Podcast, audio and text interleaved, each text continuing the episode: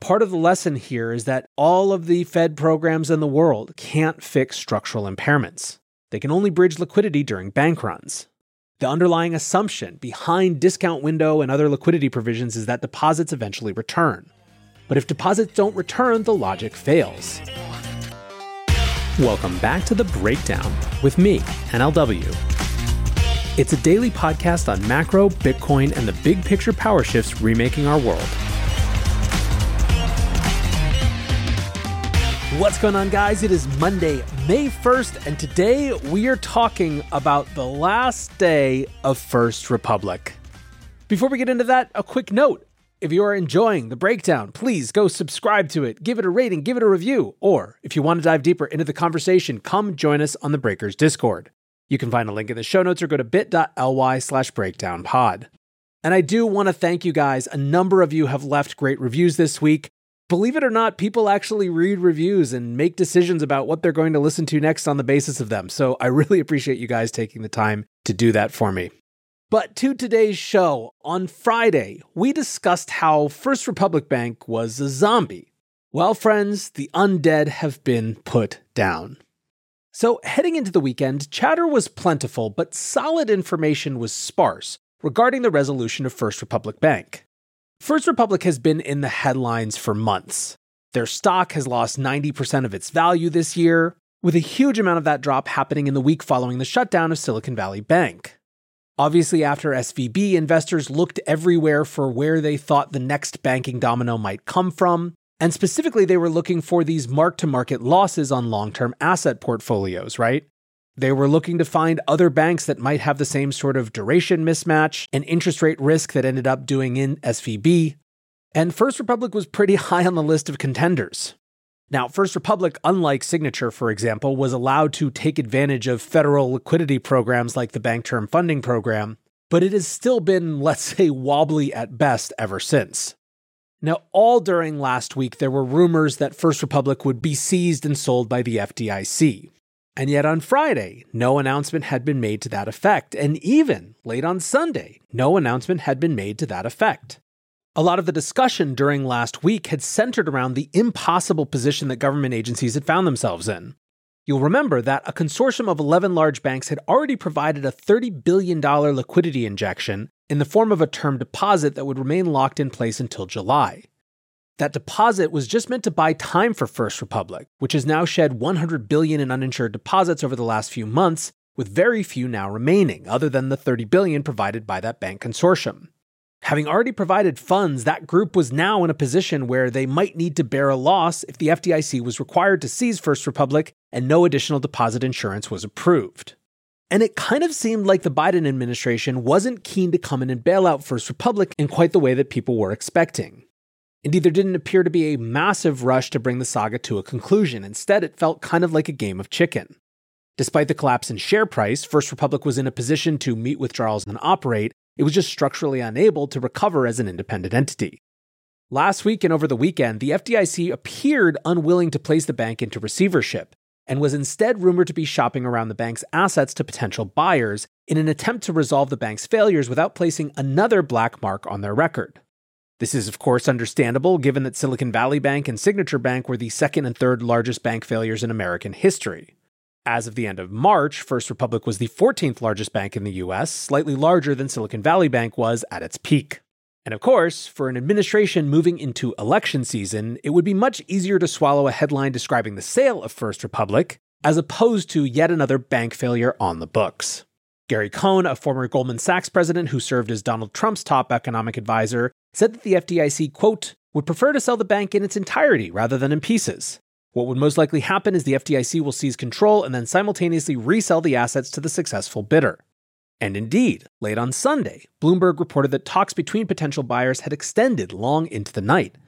Reportedly, JP Morgan Chase, PNC, and Citizens Financial Group had all been asked to submit offers. Bank of America and US Bancorp had also been involved in the process, but elected not to bid on the failing bank. Now, of course, these conversations have been colored by that exact same game of chicken or staring contest that we described just a moment ago. The banks, of course, are more interested in bidding on First Republic after the FDIC seizes it, leaving the government holding the bag on any losses. while the FDIC seemed to be attempting to avoid taking an additional multi billion dollar hit to its insurance fund during the sale process.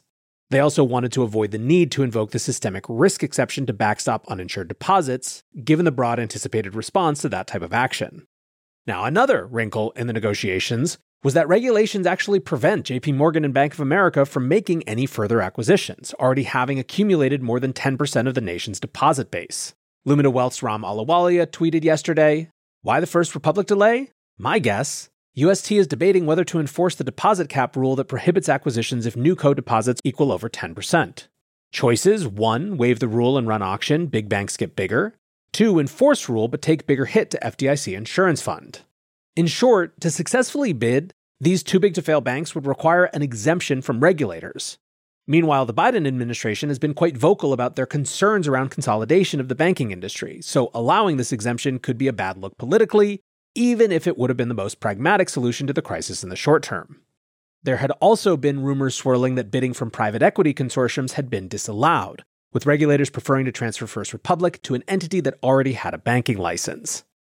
For a little bit of historical precedent, in 2008, JP Morgan CEO Jamie Dimon was in a similar position, acting as the private market savior for failed banks. JP Morgan acquired both Bear Stearns and later Washington Mutual, making them the biggest coast to coast bank. This caused no end of legal and regulatory headaches over the next decade, and Dimon is on record stating that, in retrospect, he would not have purchased Bear Stearns to avoid those issues. Some had been speculating that JP Morgan was willing to acquire First Republic at a fair price, but were seeking to extract significant regulatory and legal concessions from the government in exchange for doing so. In an interview on Saturday, former U.S. Secretary of the Treasury Larry Summers spelled out the difficult position the government found itself in. The government needs to act, he said, in a way where the uninsured depositors get their money out in whole. Summers said that failing to do so, quote, runs a substantial risk of setting off a wave of further withdrawals from all but the largest of institutions. These things are like forest fires. It is much easier to prevent them than it is to contain them after they start to spread. Now, one of the people who has been watching this most closely from the crypto sector is former BitMEX CEO Arthur Hayes. Over the weekend, Arthur wrote, How to think about First Republic? It's very simple. Will the regulators actually solve the problem and stop the banking crisis? Or will they find a half assed solution that solves this particular issue, but leaves the broader system just as fucked? Whether a group of too big to fail banks buys FRC at a sweet discount or the FDIC takes it over, the question we need to ask is do the regulators finally realize that either the Fed cuts rates to close the spread between deposit rates and RRP, or the Bank Term Funding Program accepts any bank loan as collateral? Seems like the Fed still wants to hike 25 basis points at its meeting this week. They still don't get it, or maybe they do and they're just hoping and praying the market is stupid. Doesn't matter either way, a rate hike almost guarantees another non too big to fail bank will bite the dust this week. First Republic has a loan book full of jumbo mortgages made to rich people at low rates that are now worth way less after interest rates rose. The next bank to maybe fail this week, I think, will have a loan book full of illiquid large commercial real estate loans. I'll be looking through my sell side research for a chart that shows the US banks with the largest CRE portfolios. I will then take a hard look at the 50 to 75% OTM short dated puts on these banks to be purchased after the Fed's meetings. Yahtzee, Bitcoin equals 1 million. Now, to translate Arthur a little bit, what he's talking about is that the Bank Term Funding Program, which was the solution offered by the Fed as part of the resolution of Silicon Valley Bank and Signature Bank, has specific types of loans that it will accept as collateral. The idea is that instead of these banks that are seeing significant consumer deposits having to sell their hold to maturity assets instead of holding them to maturity, and in so doing realizing a loss, and in realizing that loss creating more incentive for more people to get their money out, they can just borrow the book value of the loan from the Fed instead. It's meant to allow them to deal with their liquidity issues while actually holding those loans to maturity. What Arthur has been pointing out for a while now is that the Bank Term Funding Program doesn't necessarily accept all the types of loans out there as collateral. And because of that, there are some financial institutions, such as First Republic, which has a big commercial real estate loan book, as well as a large portfolio of non conforming jumbo loans that were made as part of its recruitment of its wealth management business, that aren't eligible for that bank term funding program liquidity. Arthur's whole thesis has been that eventually the bank term funding program is going to have to accept basically any type of loan as collateral, and so he sees this as just the next step. Now, on the subject of uninsured deposits, Jens Nordvig wrote, Remarkably little discussion around whether uninsured deposits would take losses in a First Republic receivership situation. The debate was very hot around SVB. Why is the debate missing now? Jim Bianco quote tweeted that and said First Republic's April 24th quarterly earnings report collapsed the stock in three days and put it in this position. What did it say and why a potential FDIC takeover comes with a big dilemma? The big stat from last week's earnings report was FRC lost 100 billion of deposits by March 31st. This left them with 70 billion in deposits, probably a lot less now. 30 billion of those remaining deposits are 120-day time deposits, aka jumbo CDs from 11 big banks. They have about 80 days left to maturity, so these deposits still exist at FRC. This was part of a rescue package led by JPM's Jamie Dimon in March. Now, the rescue package is the problem. In mid March, Yellen gave assurances that all non insured depositors would be covered in any future bank failure. So, if the FDIC guarantees all FRC depositors, they bail out these uninsured time deposits held by the 11 banks. Do this, and Washington loses it over yet another quote unquote bailout of bankers. Now, don't bail out the uninsured depositors, who are also uninsured creditors, and most likely they take a loss. Yes, the 11 banks will lose, but so will any other uninsured depositor. The risk is high that someone does not get a paycheck next week because their business took a loss in FRC. If so, sit back and watch 41% of the US deposit base that is not insured, mainly businesses with deposits greater than 250K, try and get their deposits out of their not too big to fail bank and into one that is too big to fail. Chaos in banking because Yellen reneged about protecting uninsured depositors five weeks after her promise to protect them. So, what is the solution? Some larger bank takes one for the team, buys them, probably loses money, but all depositors are protected. Bankers remember, JPM took a giant loss on Bear Stearns and WAMU in 2008 the last time they took one for the team, so no one wants to do it. Yet JPM and PNC are bidding. Why? One can only imagine the arm twisting behind the scenes, especially since it was Dimon's idea to put 30 billion into FRC. BofA has been invited to bid as well. Why? Because Dodd-Frank rules prohibit JPM from buying them and adding to the concentration of the banking industry. They need an exemption. Regulators need competitive bids to show JPM is the best offer to grant that exemption. Sonali Basak, a global finance correspondent at Bloomberg, asks a similar question. She writes, Burning question if the FDIC puts First Republic into receivership, what becomes of the depositors, many of which are now the nation's big banks? Is there a systemic risk exemption here? Wall Street Journal's Nick Timiraos responded. The White House press secretary strongly hinted the answer was yes when addressing questions around First Republic deposits on Thursday. Quote, We know what's in our tool belt. Quote, We have moved really quickly before. Quote, I could assure you that you'll see that again and other policymakers have made clear that the systemic risk determination was about limiting contagion risks writ large, and not about the interconnectedness of any one institution. Now, of course, with all of this, some in the crypto set were just frustrated that yet another big bank was seemingly on the verge of bailout when the crypto focused banks seemed to have been let fail. Ryan Selkis writes Did crypto kill First Republic too? Or is DC going to recognize that their and the Fed's policies are to blame and not crypto? Maybe by bank number 10, things will change. So, this was the state of things going into last night. But we all woke up this morning to discover that First Republic had indeed been sold to JP Morgan. Regulators seized the bank for a prearranged sale, making this the second largest bank failure in US history. JP Morgan will assume all of First Republic's 92 billion in remaining deposits and buy most of its 203 billion in assets. Critically, the assumed deposits include the $30 billion in uninsured deposits placed in First Republic by a group of 11 banks, which JP Morgan has pledged to repay in full. As part of the agreement, the FDIC will share losses with JP Morgan, with the agency estimating that its insurance fund will shoulder around 13 billion in losses from the deal. First Republic's 84 offices across 8 states will reopen as branches of JP Morgan Chase for normal business as of this morning. Now, a notable feature of the deal was the loss sharing on the mortgages that were not eligible for the Bank Term Funding Program. In the transaction overview, they write single family residential mortgages, 80% loss coverage for seven years, commercial loans, including CRE, 80% loss coverage for five years. Kathleen Tyson writes The term sheet fortifies JPM massively. Bad deal for FDIC, especially the moral hazard now institutionalized to depositors. FDIC just insured 80% of CRE losses for five years. Jamie Dimon, meanwhile, said, Our government invited us and others to step up, and we did.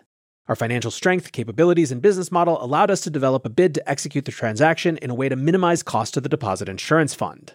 Jonathan McKernan, a member of the FDIC board, said in a statement We should acknowledge that bank failures are inevitable in a dynamic and innovative financial system. We should plan for those bank failures by focusing on strong capital requirements and an effective resolution framework as our best hope for eventually ending our country's bailout culture that privatizes gains while socializing losses. It strikes me as an extremely telling statement. The FDIC board member says that bank failures are inevitable, that we're going to see more, and that where we should be focused is capital requirements and resolution frameworks, i.e., ways to deal with them. Now, I do think when we're looking at this, we have to be able to break apart the systemic issues from just the crises of any one bank. In other words, is it really problematic that a bank of First Republic size failed? I think Sam Kalla, the lead analyst at Swan Bitcoin, sums up what a lot of people are feeling. He writes Another one bites the dust. What's interesting about First Republic is it was given time and access to all the emergency lending facilities. It borrowed 63.5 billion through the Fed's discount window, 13.8 billion via the Bank Term Funding Program, 28 billion from the Federal Home Loan Bank, and it still died. Now, part of the lesson here is that all of the Fed programs in the world can't fix structural impairments. They can only bridge liquidity during bank runs. The underlying assumption behind discount window and other liquidity provisions is that deposits eventually return. But if deposits don't return, the logic fails. Former central banker Kathleen Tyson again tweeted about this as well. She writes Bank failure is getting bigger and more frequent. Money is leaving the US financial system. Not sure how this plays out given excessive leverage and interconnectedness. M1 and M2 are both in decline. If bank deposits, part of M1, were flowing into MMFs, part of M2, then M2 would not be contracting with M1. Money is leaving the system. Ugly. So, friends, I think that is where we will keep our eyes trained for the next period, not just on individual banks, but also on the larger underlying issues that may be bigger than just this short term liquidity crisis driven by interest rate risk and the hiking cycle. In any case, First Republic is no more. It is part of JP Morgan Chase, and we are on to the next one. Thanks for listening as always, and until tomorrow, be safe and take care of each other. Peace.